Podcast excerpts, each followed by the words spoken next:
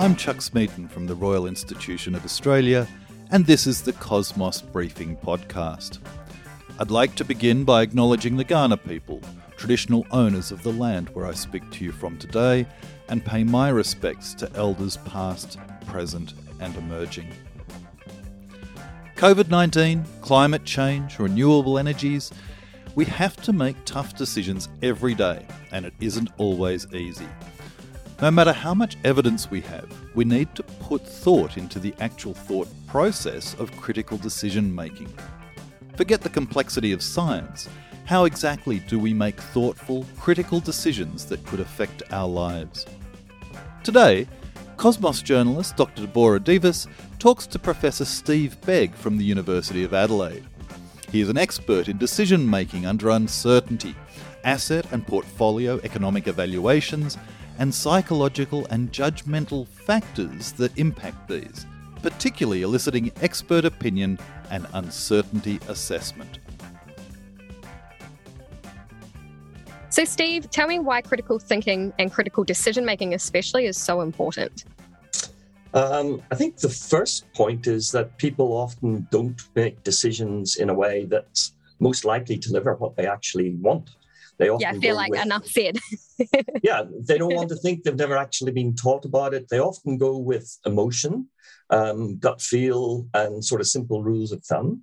And a lot of experiments, psychological experiments, have shown that those ways of decision-making are not actually the best. They often lead people to make choices that are not really in their best interest. Now, decision-making, as I use it, never tells people what they should want. So this is not about trying to persuade people to do something.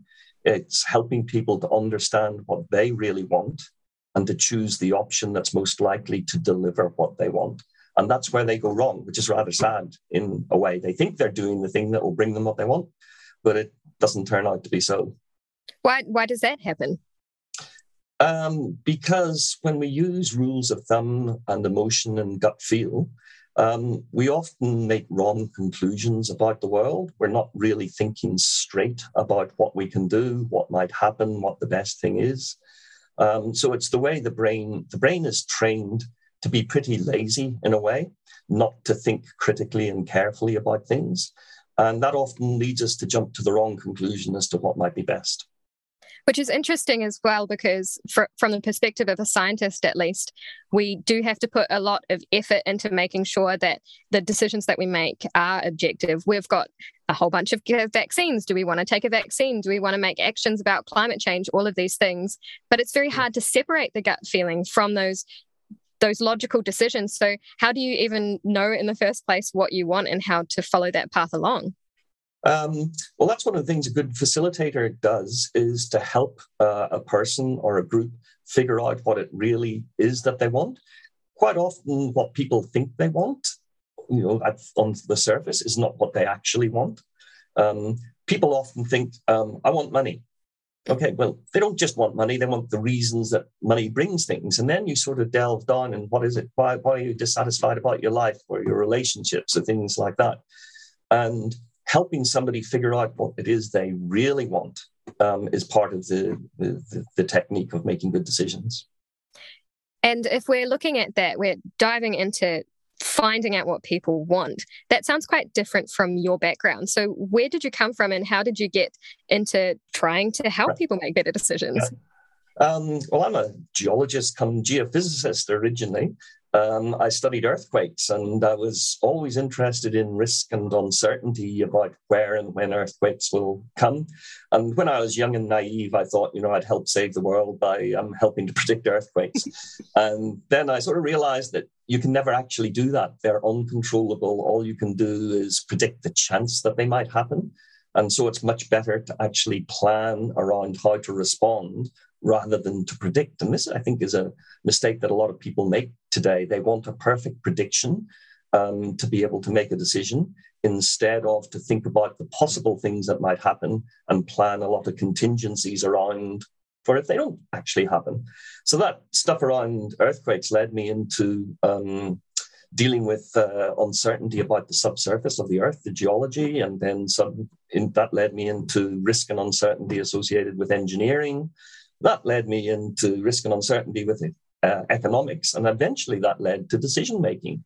And when I was around 40, I discovered there was actually a right and a wrong way, actually many wrong ways to make decisions. And I was pretty disappointed that earlier in my life that nobody had actually told me about these better ways or good ways to make decisions that are based on, logical reasoning, things like that. But why wasn't I told about this? Maybe I've spent half my life, because the way that we naturally make decisions is generally not consistent with a good way. And likewise, our preferred style, I'm lazy. My preferred style would be gut feel and emotion. But in the same way that our preferred way of learning things is not always the best way for us to learn something, our preferred way of making decisions is not always the best way for us to make decisions. And you said that you had trouble figuring out why you didn't learn this so early on in life. And look, it's really hard. I don't even know if I make good decisions now. As you said, that gut feeling is still there. So stepping back into those childhood boots, can we teach kids how to make these good decisions? Yeah, absolutely. I think the ideas are fairly simple. They're just not natural and they're not taught. That's the crazy thing to me, is that they're not taught. So maybe 5 or 6 years ago, I was talking to a group of teachers who were involved in the research project that's done. I can't remember whether it's year 11 or 12, but it's the research project. And one of those teachers remembered that talk and came back to me about 6 months ago and asked if I'd be willing to take a group of students from poor schools and teach them some decision-making on a couple of half-day workshops. And I said, sure, yeah. And then she told me, well, they're actually year 6s and 7s, so 11 and 12-year-olds, not year 11 and year 12. And it took me a while to think about that and think, would this actually work? And the teachers knew enough about it. I got a lot of help from 4 really good teachers from 4 schools in Adelaide. And we decided the concepts were simple enough, but it took a lot of work to turn it out of the technical decision-making language into language and examples that they would engage with. But yes, it is quite possible to do. And that's what makes it even worse, is this is not actually a hard thing. Why are we not taught this? I mean, we're taught about heaps of maths and maths formulas, and I'm a big fan of maths, don't get this wrong, and rational thinking, but often they seem abstract and not useful. And why aren't we taught about probably the most useful thing in life, is how do we make decisions to get more of what we want? Because that's the only thing we can control. The rest of the outcomes of our decisions are based on things we can't control, other people's decisions, nature, all of those sorts of things. So the only thing we can control to improve the quality of our lives is what we do. And yet we're not taught the best way of that. Sorry, I'm getting a little bit worked up here, but it's quite frustrating. But it is, like, that's so important, especially because we, as you said, we learn mathematical concepts, we learn problem solving, but problem solving does not guarantee that you're going to make a good decision to get the outcome you want. Yeah. That's very different. So what was your experience with the 11-year-olds? They actually bought into this much more easily than adults, because they hadn't been preconditioned to think that I have to make the best prediction and remove all of the uncertainty to make a good decision. And they were quite happy with the idea that the only thing they can control is the decision. You can't actually control the outcome. So a good decision doesn't guarantee that you're going to get a good outcome. It's just the best you can do to maximize your chances of getting what you want. And vice versa, you can actually make a bad decision and get a lucky good outcome.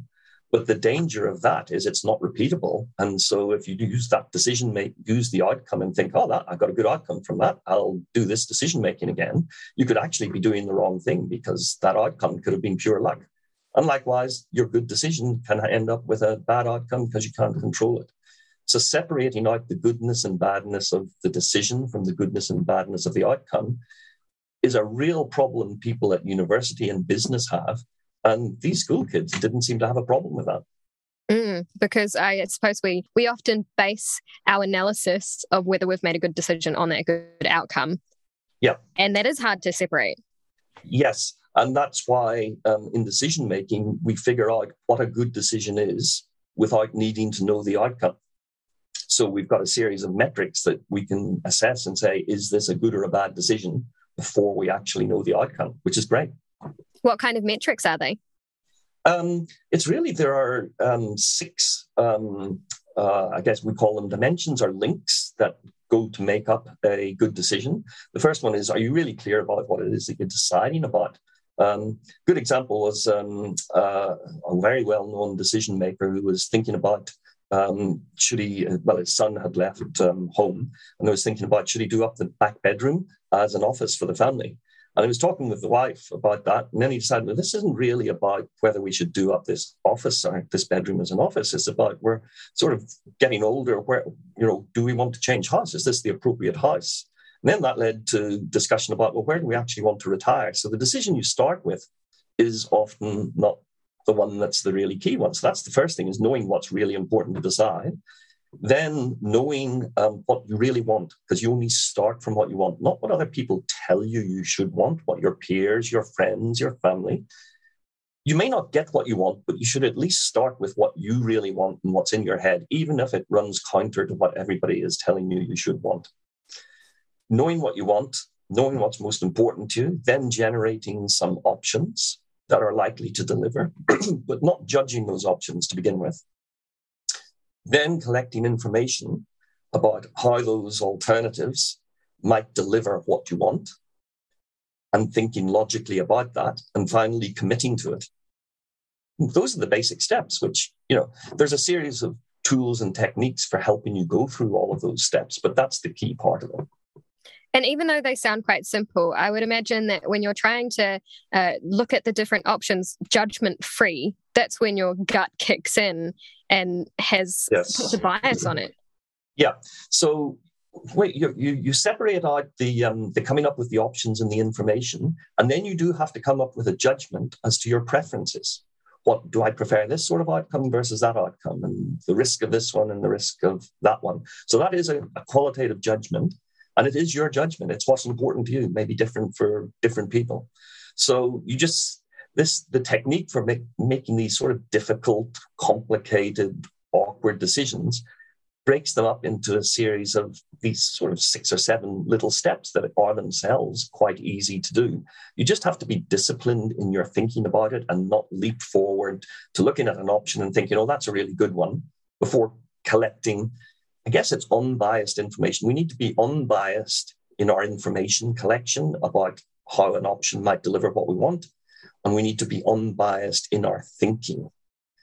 And if we are biased, what that tends to do is lead us to a preference, a preferred option that is not actually the best one. So bias is the real killer to getting the outcomes that we want. And can those biases affect those first few steps where we're deciding what we want? So the biases tend to affect more the thinking, the reasoning, and the information. The emotion affects those first steps of what we want. And I guess you could call that a bias also, because thinking what you want is sometimes not what you want. So that you could call a type of bias. But it's a lack of really looking into ourselves, and it's removing assumptions that if I choose A, it will lead to B. You know, the real thing I want is B. Let's forget for a while whether I should do, you know, A, B, C, or D, but I should be clear about what it is that I want. And that's actually sometimes easier to do with a person who knows you really well and asks you, you know, are you sure about that, Steve? We have a little acronym in decision-making called WITI, W-I-T-I, where you stands for, why is that important? And you just keep asking yourself, why is that important? Why is that important? You come up with an answer, or you get somebody else to ask you, why is that important? And eventually you just get frustrated and say, well, because it is important. That's when you've discovered what you really want. Oh, that sounds so simple and also really frustrating. Yes. But it's something to implement. And I think it's really interesting hearing you talk about how you went from geology, which a lot of people see as this like hardcore science, into decision-making, because that seems like it's crossing these boundaries. It's intersectional. It's got a lot of philosophy in it. But that is so essential for then applying back to science. You have to have that philosophical look at it. So are we missing that sometimes in science? Are we missing that philosophy of decision-making? I think the danger for a lot of scientists, and the reason that, maybe science has been undermined a bit, is scientists mix objectives and what they want versus their analysis of it. And because they're driven by a particular goal, it can sometimes lead them to distort their science to try to persuade people. And one of the key things about decision-making is you're not trying to persuade. In fact, what you're trying to do is protect people from being manipulated or by persuaded by other people who want them to make a decision in their interest, not yours. People who want to sell you something, could be sell you a product, sell you an idea, sell you a service, sell you a belief. And you really need to keep those two things separate. And I think science needs to do that. It needs to keep separate its analysis of the information from how we as individuals would like that information to be used to achieve some goal, because different people might have different goals. And the other thing with my risk and uncertainty background is scientists seem these days, to me, to want to minimize the uncertainty in what they're saying, to persuade people. And the honest truth is we often don't know what the world is like. And if we don't know, that leads to a different sort of decision-making. It leads you to a decision-making where you keep options open instead of plunking for one thing. If you're absolutely sure about how the world will behave, you go for one thing and stick with it. But if you're wrong, you're stuffed, and you've actually spent a lot of time and resources. So you could apply that to climate change, for example. If we're honest about the uncertainty in models, we might decide that we need to take stepwise approaches with multiple options, see how the world is actually turning out, and then focus on the options that are best for that, as opposed to a single route to achieve what we want. Absolutely. And, as you said, with climate change and a lot of other things, we almost never actually can be 100% certain. So those decisions are feeding into that, helping run a country quite well. I think so. And I think this is where, to some extent, scientists have let us down, because I think they don't want to come across as uncertain. But the problem is, if you have one scientist saying A and another scientist saying B, you don't even know what the outcome is, but the public can look at that and say, one of you must be wrong. Why should I believe you? So it's in some ways a bit counterintuitive, but I think science needs to be really clear about its uncertainties and honest about those, both for its credibility and because the level of uncertainty dictates the sorts of decisions we might make. And if you've got false certainty, you might make the wrong decision. Which also, I think, is one of the dangers of separating philosophy and the other humanities from science. Without that, it's very hard to make sure that we are maintaining that semblance of, there is uncertainty and that's okay. And these are some options that we might bring to it instead.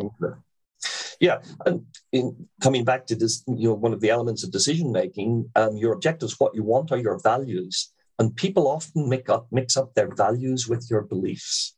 So values are something that are personal to you, and they're not right or wrong. You can't prove them. They're not objective. It's just, personally, I prefer red wine to white wine.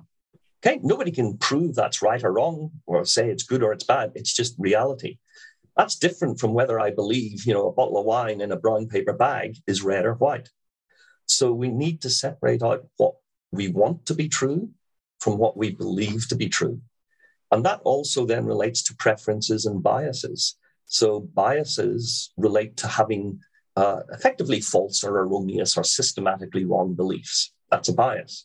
On the other hand, a preference is preferring red to white, preferring more money to less money, preferring, the environment over profit. But those, you can't prove those are right or wrong. They're just what people prefer. And so we really need to separate what we value and what our preferences within the multiple options are versus from what our beliefs are, and make sure we're unbiased. And it's absolutely crucial for decision-making, if you want to get the things, your values achieved, to be unbiased in your beliefs, in your data, in your thinking. So from a personal point of view, then, if we're trying to separate them, how do we know which is which? You use this test. A belief is something, a statement about the world or how the world will be, that is ultimately actually true or false. If you got enough information, you would know your belief is true or your belief is false. The earth is flat, the earth is round. So we can argue about these for a long time. We can get data, we can get evidence, etc. Values are coming back to just what you think is important to you. So there's no rightness or wrongness with them. We may disagree with other people's values, but I can't prove that killing people is a good or a bad thing. I disagree with it. My value is you don't do that. But it's not something that's provable. It's just a viewpoint on what's good and what's bad. So you separate into what you like, what you dislike, from what you believe and disbelieve. To begin with, it's a subtle difference because people think values and beliefs are the same thing. But as you delve into it, you see they're actually quite different things. Beliefs are associated with information, models, that sort of stuff. Values are associated with desire, what we think is relatively what we think is good and what we think is bad, desirable, undesirable. And so that clears it up. Yeah, that makes a lot more sense. I think it's very interesting because we talk about those two words so interchangeably. And so language reinforces that they're the same, even though they're not. And we do have to take that step back and say, yeah, is this something that is true or false? And that's going to really separate them. So if in you may never know actually if something is true or false, but theoretically it will be either true or false. And we will have a degree of belief, and we make our decisions based on a degree of belief about the truth or falsity. And that degree of belief is actually all that a probability is. Some people get very mistaken views about what a probability is. It's just a degree of belief supported by a certain amount of evidence.